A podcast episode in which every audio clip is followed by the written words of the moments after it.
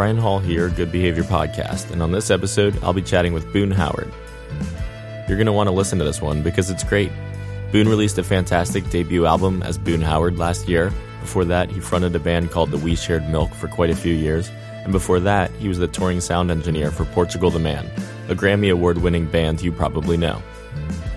He lives in Portland, Oregon, but he's from a small town in Alaska, and this is his song, Satan. You're not gonna leave a mark. Won't find my fallen star. You'd be lucky to make it on the page. I'm going to talk over the rest and not really let you enjoy it, but we'll come back to it. Let's get Boone on the line. Hey, Lou. Hey, what's up, Boone? Not much, man. How are you? Oh, pretty good. Yeah, how are you doing, man? Haven't talked to you quite a while, I guess. Yeah, it's been a while. Boone is going to tell us about Alaska. My hometown is Talkeetna, Alaska, which is a. When I was growing up, there was about like 800 full-time residents. He's going to tell us about this pretty surreal sound guy gig he landed despite being grossly underqualified at the time. I could have just been like, "Hey, I want to try it, and I'm from the woods in Alaska, like you guys," and they would have been like, "Oh, sick." He's going to tell us about the We Shared Milk. And they were like, "It'd be weirder if we added a the to the beginning." We'll dig deep into his latest album, which he released as Boone Howard after breaking up the band and ending a romantic relationship, both of which make for pretty transparent subject matter on this album.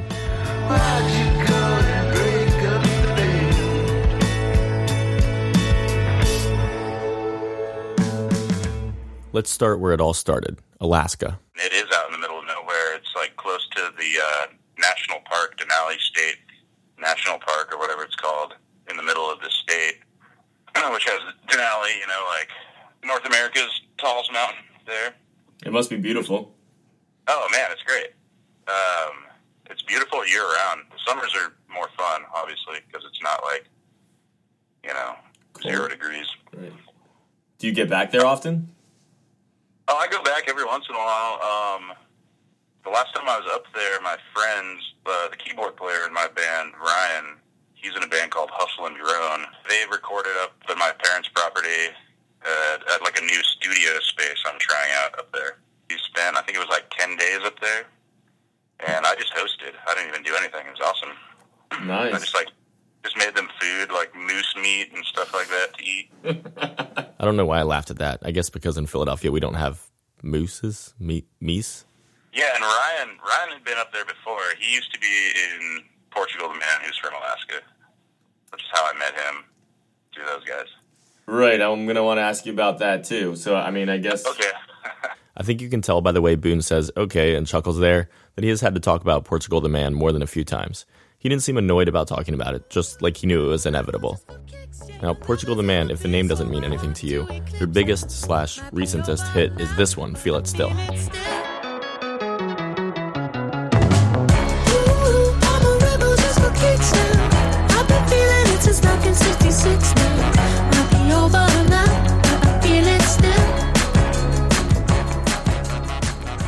And no, I did not bother trying to get permission to play that song for you. It's the first time on my podcast I've played a clip from a band that wasn't the band I'm featuring. I don't feel great about it, but it was either play that clip or try to sing it myself, and my throat isn't feeling 100% this morning. If anyone from Portugal's camp is listening and cares, I'll happily oblige and remove. Anyway, this won't be about them, it's about Boone. And for the record, he brought it up first, not me, as you heard. So his keyboard player, Ryan Neighbors, who also has his own band, Hustle and Drone, that was up there recording at Boone's family place in Alaska, he was a former member of Portugal the Man. But Boone's connection to them actually begins with Boone running into them in Portland, learning they were in need of someone who could travel with them and run their live sound, and then doing it for years, which took them through Europe to big festivals, pretty cool stuff.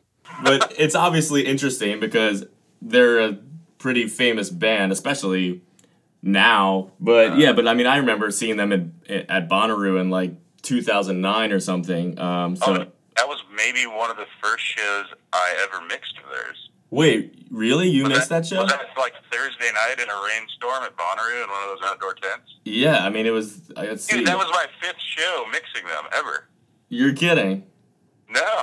That's awesome, man. Holy shit, you were there for that? Yeah. Still have like a whole like uh I like saved the video stream of it like on my computer because it was so crazy. and I still like get all like reminiscent and like watch that.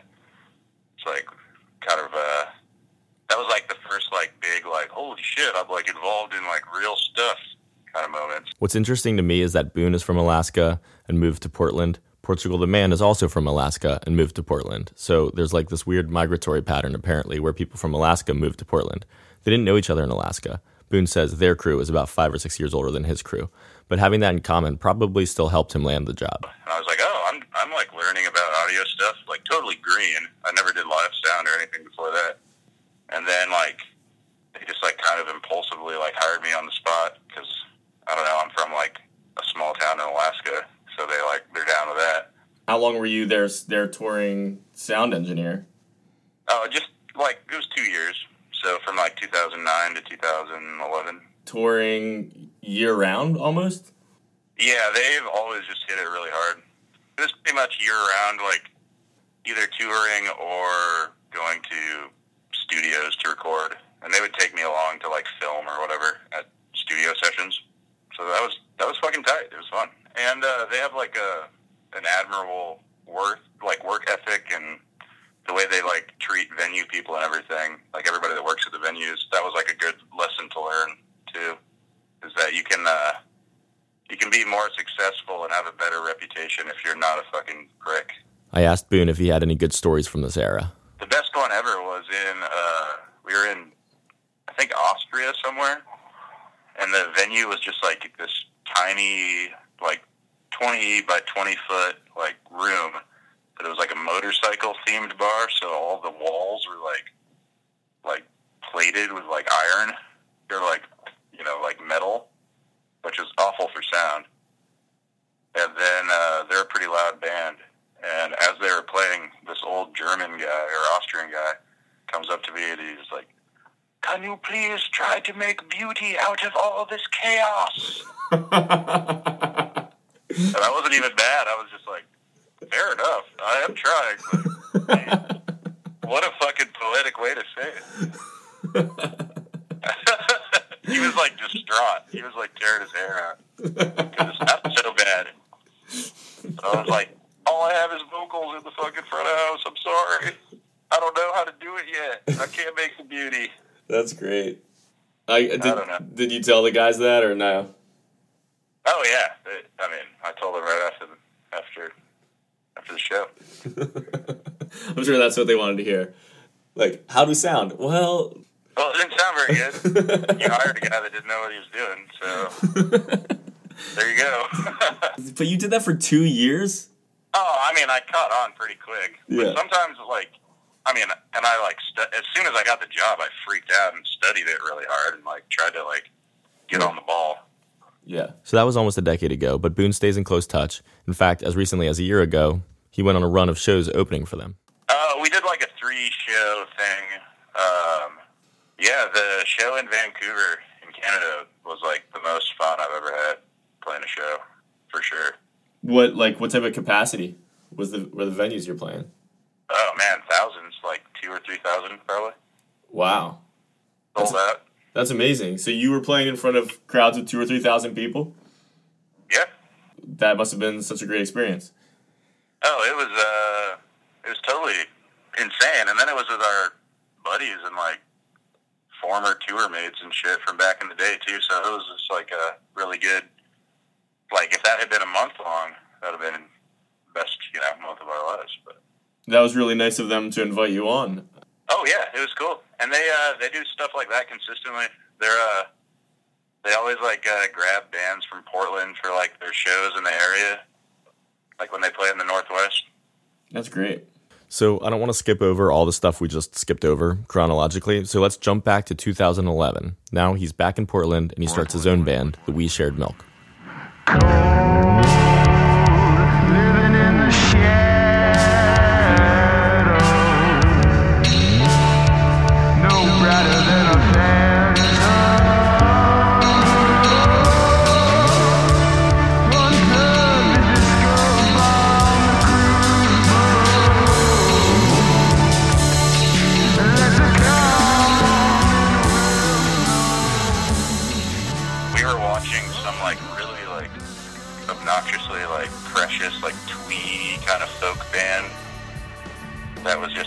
Doing it for us, and we were trying to make like the most twee kind of ambiguous name for a band like that. I don't know. We called it. We were like, we shared milk. I think we were drinking chocolate milk at the time too, which is kind of weird. And then, and they were like, it'd be weirder if we added a the to the beginning. And, was, and then, I don't know. And then we just thought it was weird and funny. We just kept it. Check out this song, Voyager.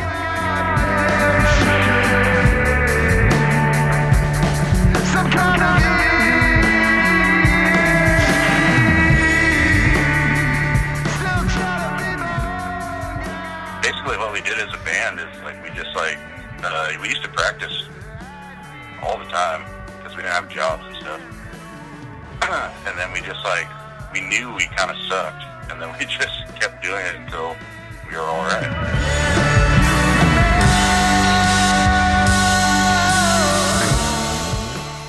And they did make a name for themselves in the Portland scene. yeah, it was just completely, completely natural. And then a couple of years after we started in earnest, we were actually finally like some people's like favorite band to go see, which always surprised me. But we totally hit like a, a plateau of, of like an unsigned band in Portland, like as popular as you can possibly get with like the a thousand or less people that hang out at every show, you know. Yeah, well, how do you get from point A to point B? Like, you went from like we started making demos and they weren't very good to like, like what you just said. So, like, what was the arc there? Oh, well, we were just like, we were just involved with like community stuff, like weird festivals, like Eric's old house. Uh, it's called Powell's Clubhouse, and he would uh, he would just throw like his household would just throw shows with like real sound or real enough that we could figure out, and had a stage in their backyard and just free shows of like local bands and just making friends Right. and uh, helping other people out. And then I was working sound in town, so everybody everybody that played in a band knew me. I'd, I'd done sound for them. I've seen bits and pieces of Boone performances, and he does have a very charismatic stage presence. But he recalls his shows during this time period as being hit or miss, and sometimes the misses were crowd favorites because drunk people fucking around can be entertaining.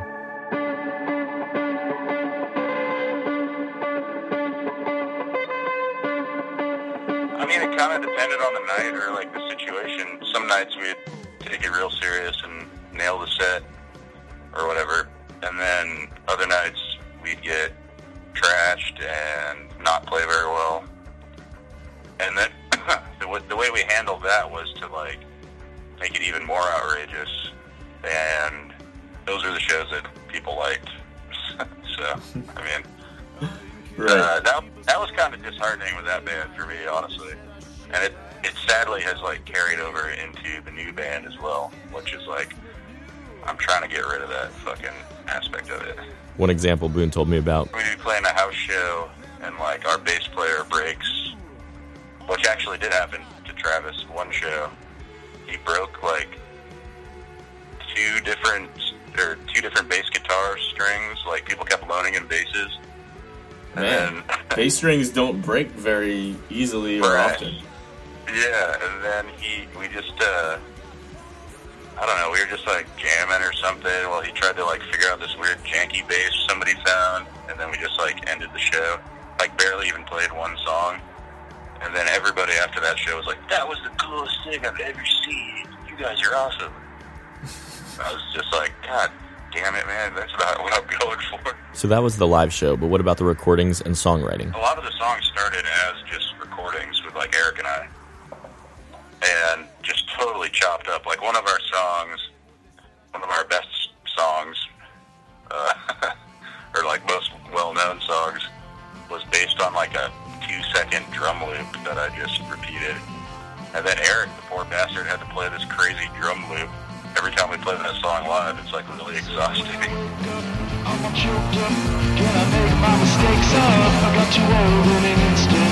A fist in the wind, I was lost in my kinsmen. So I walked to the water, drank the river, blessed the Holy Mother. Tasted like water.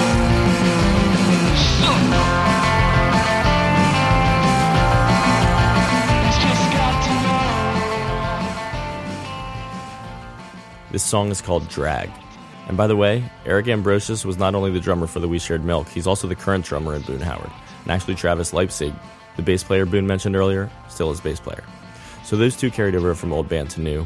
Also in the new lineup, we mentioned Ryan in the beginning from Hustle and Drone, who plays synths.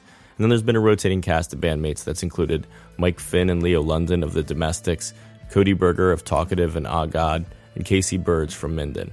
By the way, I knew that name Casey Burge sounded familiar to me. I featured one of his songs in my last episode about Golden Brown Records. Anyway, the new band was really about Boone wanting to go in a new direction more so than it is about who's playing what. The lineup actually kind of happened by accident. My friend Michael, who recorded the whole album, or almost the whole album, he works at a place called Flora Recording mm-hmm. in Portland, which is a really nice studio. Like my morning jacket and like the Decemberists and tons of people go through there. But he was an engineer there, and we got like a pretty good rate just on like off days. And so the whole idea was that he was going to produce and record me playing everything except the drums. Because, you know, I could like kind of get by on keys and guitar and bass and everything enough to like express myself. Right. But then uh, people were like uh, friends of mine that play music were curious about how it was going, and they kept popping into the studio, and ended up everybody ended up playing like a lot more. And so there were like five different dudes that came in, and I, when I was getting ready to play a live show, I just asked all of them, like, who wants to be in the live band at least for like this summer. And then everybody said yes, so we had like a seven-piece band. So had written these songs, which he said are a bit more personal, less ambiguous lyrically. The recordings sound to me a little more polished than the We Shared Milk recordings, and Boone is really in the forefront with his distinct voice and his songwriting prowess prominently on display. The first song on the album is Satan.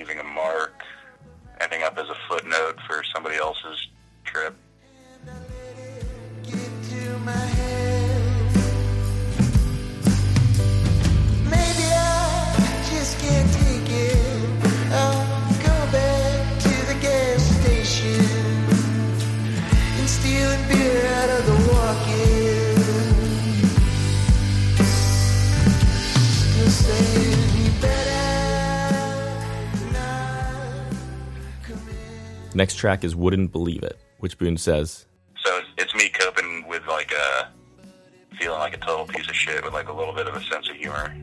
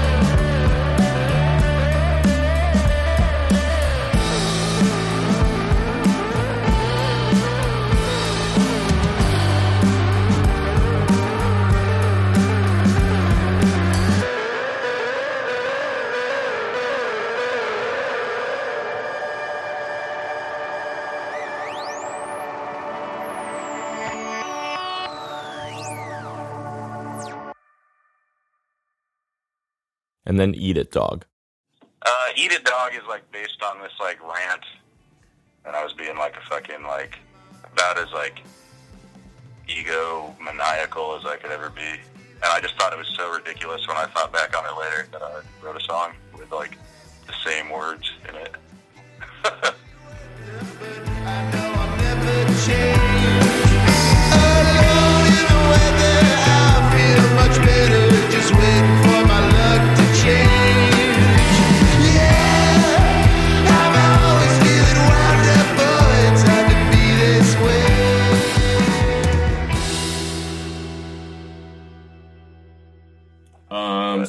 what about other side of town?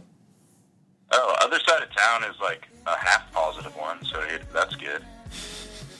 Um, so that was the last song I wrote on the album, and it was uh, after everything else, like breaking up the band and breaking up with uh, my girlfriend, and I, I moved like five miles across town to a brand new, brand new like living situation, and trying to have a brand new like outlook on everything.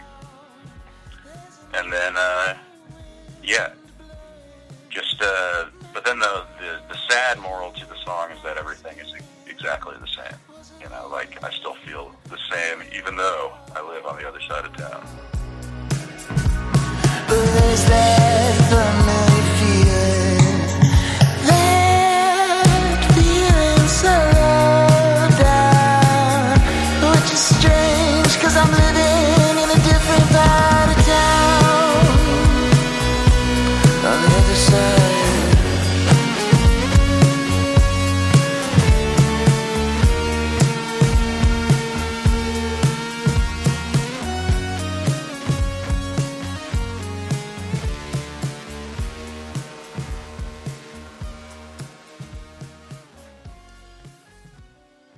fifth track on the album is Half a Life. Don't wanna die in this hotel room. I went on tour and got really sick and like scared. And missed my girlfriend even though I knew we were gonna break up, and that's what that song's about.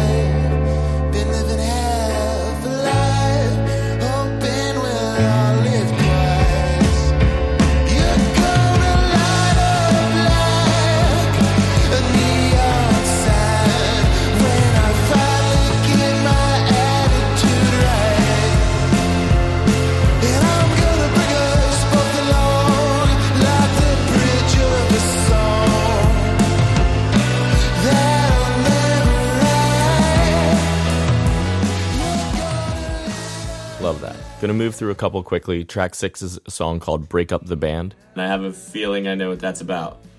Oh yeah, that one's pretty on the nose. Break up the band. Alright, you go and break it up.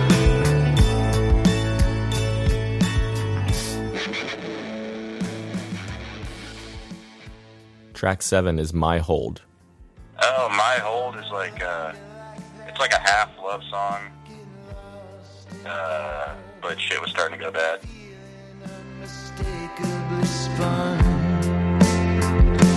Don't you want my love? Don't you want the stars to move above? When I float on by. And track eight is my favorite, so I'm not gonna play it for you now. I'm gonna save it for the end. You'll just have to stick around for a few minutes to hear it. Track nine is You Can Have Her. Oh, that's another like right on the nose kind of name.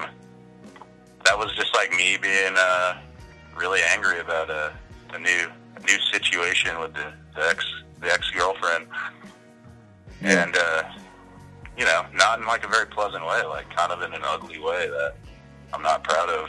And it's it's painful to play that song still. My band just likes playing it, and they think it's a good song, but I don't think they realize how shitty it is for me to like think about how much of a fucker I was being that day when I wrote it. And so yeah, not not really hiding from that one. It's uh it's kind of mean and kind of shitty of a song. Wow. And and then I uh you know, I kind of attempted to wrap it up at the end of it. and uh, acknowledge that it was not my not my place to say anybody could have anybody. You know.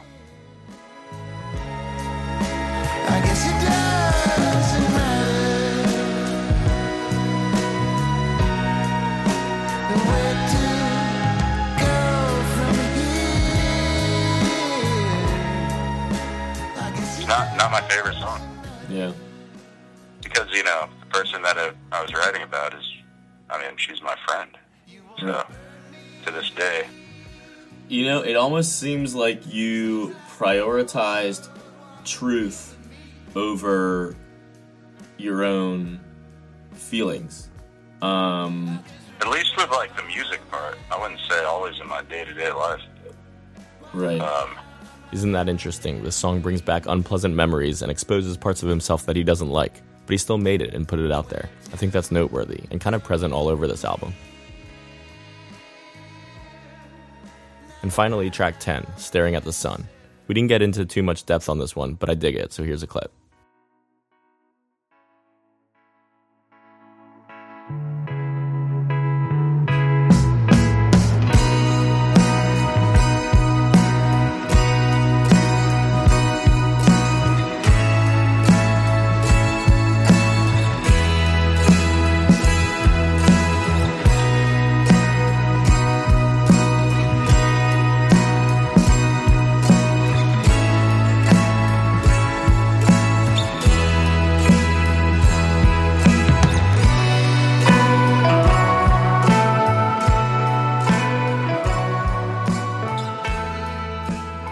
So we released this one on Good Behavior Records last year in 2017. You should get it. As far as what Boone's up to now, he's still running sound at a few venues. yeah, I just do sound at I, I do sound at four different venues in town now. what are they? Um, so it's uh, the places where I like kind of run the show, and it's the that I care the most about. They're like places that aren't even venues all the time. So it's uh, one of the places is Ron Tom's, which is a, a bar that only has shows on Sunday nights. Um, and then Bunk Bar, which gets a lot more touring bands. That's another one that's like a sandwich restaurant, basically. But both the places you have to build the stage and set up all the sound gear for two hours before the show even starts. So, yeah, but those are the places that I care most about. You know, I have the most free reign. I can kind of organize the venue myself. Right. Uh, and then I work at. I just started working at the Doug Fir, which is like a nice venue in town. I'm familiar with that one actually. Yeah, yeah, it's great. I like doing sound there. It's like so much easier compared to my my other spots. And I was I was working at Mississippi Studios for like six years before all this, but I quit there.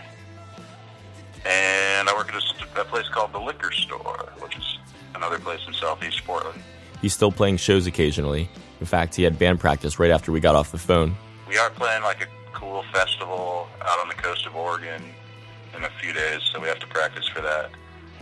And then I have some uh, new songs that I just have to teach the guys, and that's I think that's what we're going to work on tonight. Is one of the new songs. Writing new songs, always good to hear. He couldn't tell me much about his vision for the next album, partly because, as he admits, he's not much of a planner. Like to a fault for sure. I don't like plan out stuff that well, and I always second guess any plans that I make. So I end up just kind of going going for whatever. So we'll have to wait and see what happens. I'm sure it'll be awesome. I hope you enjoyed meeting Boone or getting to know him better, perhaps. I certainly did. And now to leave you with a song called I Don't Even Know What It Is. This is my personal favorite. If you like what you've heard of Boone, make sure to connect with him on social media, send him a note, keep listening to his music, buy this album, tell your friends. It's been a pleasure making this. Thanks to Boone, thanks to all of you for listening.